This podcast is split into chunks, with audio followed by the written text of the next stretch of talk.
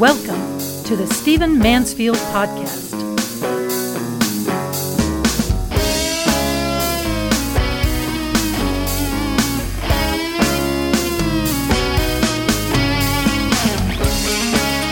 Well, welcome to the Stephen Mansfield Podcast. Great to have you here.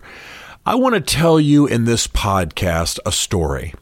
I want to tell you about a man whom I have come to admire, whom I think has a great deal to offer by his example to our generation and particularly to religious people in America.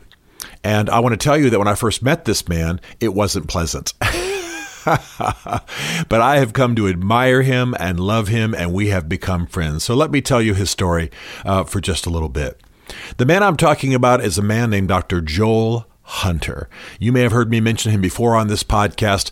He is the pastor of Northland Church in Florida in a town called Longwood. Uh, it's a wonderful church. It eventually became 20,000 people. Uh, the way you probably know of Joel Hunter, unless you attend that church or live in that area, is that he was a spiritual advisor to Barack Obama. Now, I imagine that makes a few of you listening to this podcast sort of wince. Um, but Joel Hunter is an evangelical. He is largely a conservative theologically, largely a conservative politically.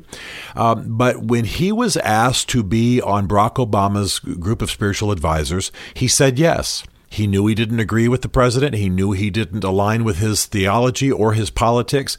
But how, if you are committed to ministry, how, if you're committed to Jesus Christ, how, if you're committed to your faith, do you turn down an opportunity to be of influence upon the president of the United States? So, Joel Hunter, this prominent pastor, uh, this prominent leader, this man who had grown a church, which by that time was maybe 17, 18,000 in strength, which makes it, by the way, one of the premier churches in the country just by virtue of its size, um, was asked to do this, and he did it. He took serious heat for taking that role. People left his church. People criticized him. You need to know, by the way, that Joel Hunter is a man of his convictions. He had been asked to be president of the Christian Coalition years before and eventually turned it down because he found that the way the Christian Coalition dialogued with its enemies, uh, the positions it took, the heat uh, that it exhibited was, was not in keeping with his values. So he turned down that opportunity. Uh, even though it, the Christian Coalition pretty much aligned with his values, it was their manner. He just didn't think it was going to be the best role for him. He didn't think their approach, by the way, was the best way to engage culture. So he was a spiritual advisor to President Barack Obama. He pastored his church at Northland. And uh, we met, by the way, when we fought on CNN. I had written my book, The Faith of Barack Obama. Uh, he was a spiritual advisor to Barack Obama. And I need to say that while I was, uh, I think, objective and kind to, to Barack Obama in my book, I, it was not a book in which I was trying to attack him any more than I was trying to attack George W. Bush in my book, The Faith of George W. Bush.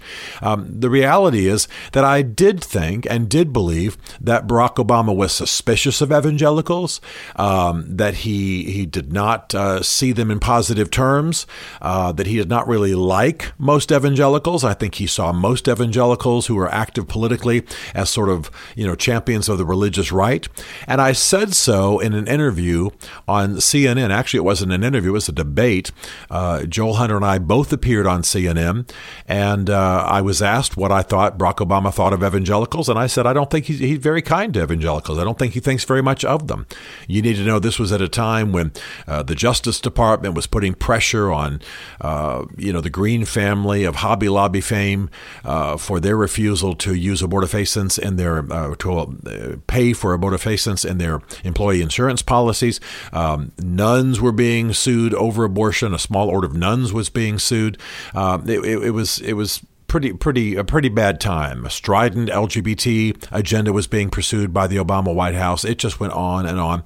And evangelicals were not coming out very well. In fact, you know, if you know if you've read what I've written and you know what I've said about all of this, this is part of the reason there was this pendulum swing towards Donald Trump.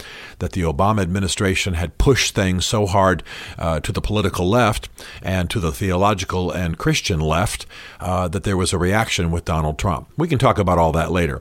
What you need to know is that I met Joel Hunter while he when we were on this show. We basically beat each other up. He told me what I was saying was not true, and that Barack Obama was open to evangelicals and open to their influence. And I was saying, yeah, there are some people like Dr. Joel, Joel Hunter whom I respect, uh, who are speaking into Barack Obama's life, but I didn't think Barack Obama was very evangelical friendly. Uh, I thought he was uh, opposing what he thought was the religious right, which is basically evangelicalism, and so we had it out on the air. Now, later, Dr. Hunter and I met. I interviewed him for some writing I was doing. Uh, we spoke at some some of the same events. We had dinner together, uh, and we have become friends. Also, by the way, I had the privilege of writing about uh, some tragedies in his family's life, which he graciously granted interviews for, and it was an it was a great privilege of my life to be able to tell these stories movingly. Um, and those articles, of course, are available online.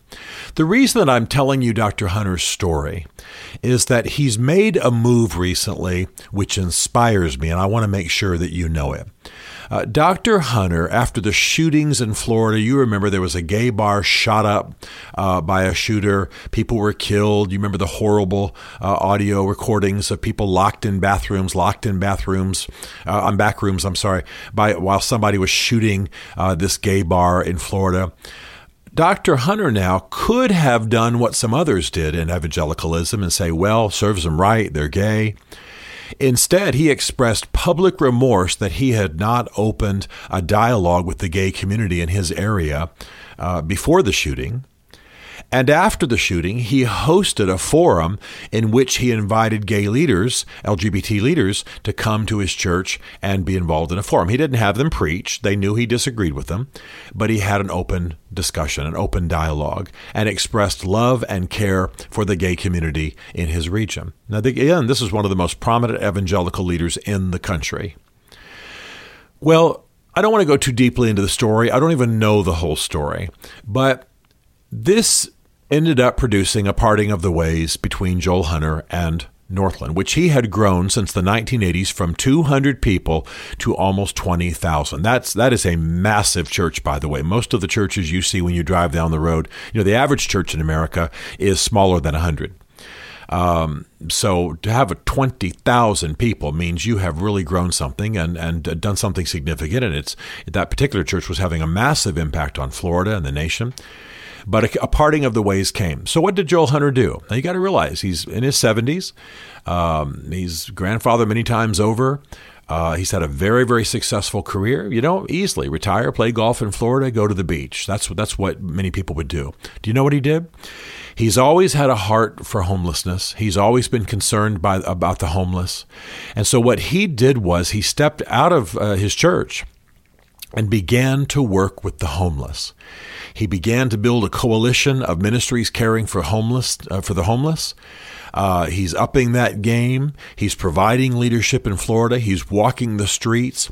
He's in shelters on a regular basis. He's in halfway houses. He's in situations where he's uh, involved with the home. I want you to bear in mind now, this is this is a, a man who's had a very successful career, very prominent, welcomed in the White House during an eight year administration, very well known, so prominent, so articulate, so gifted. He was asked to head the Christian Coalition. I mean, this is this is a leading clergyman in our country.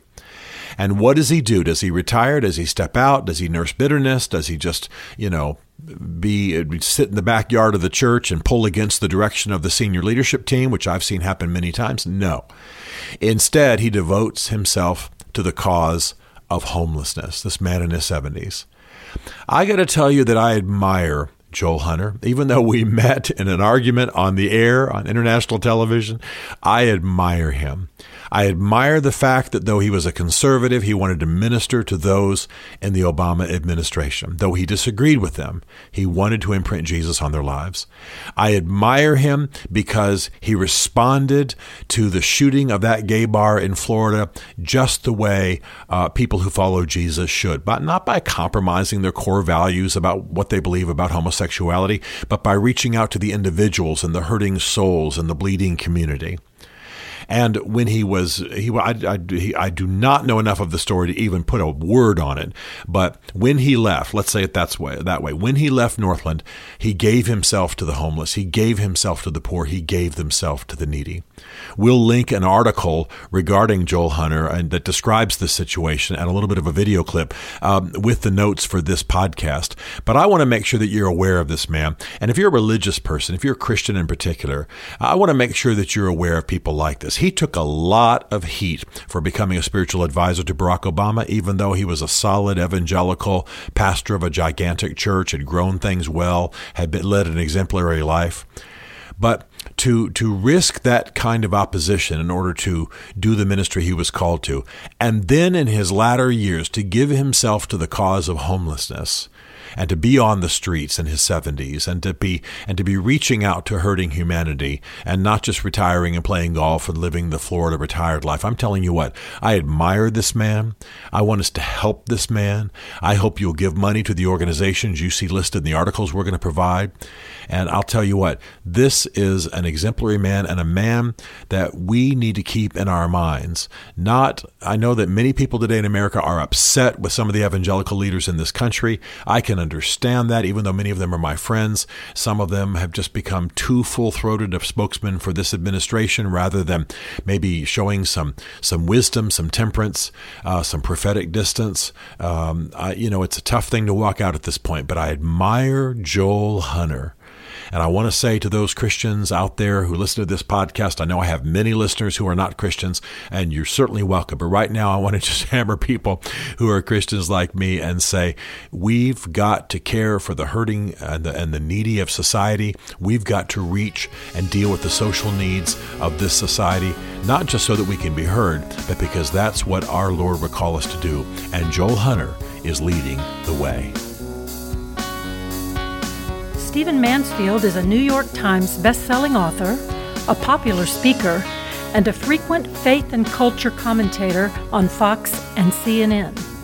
His groundbreaking books on faith and society include The Faith of George W. Bush, The Search for God and Guinness, Mansfield's Book of Manly Men, and Lincoln's Battle with God. Learn more at stephenmansfield.tv.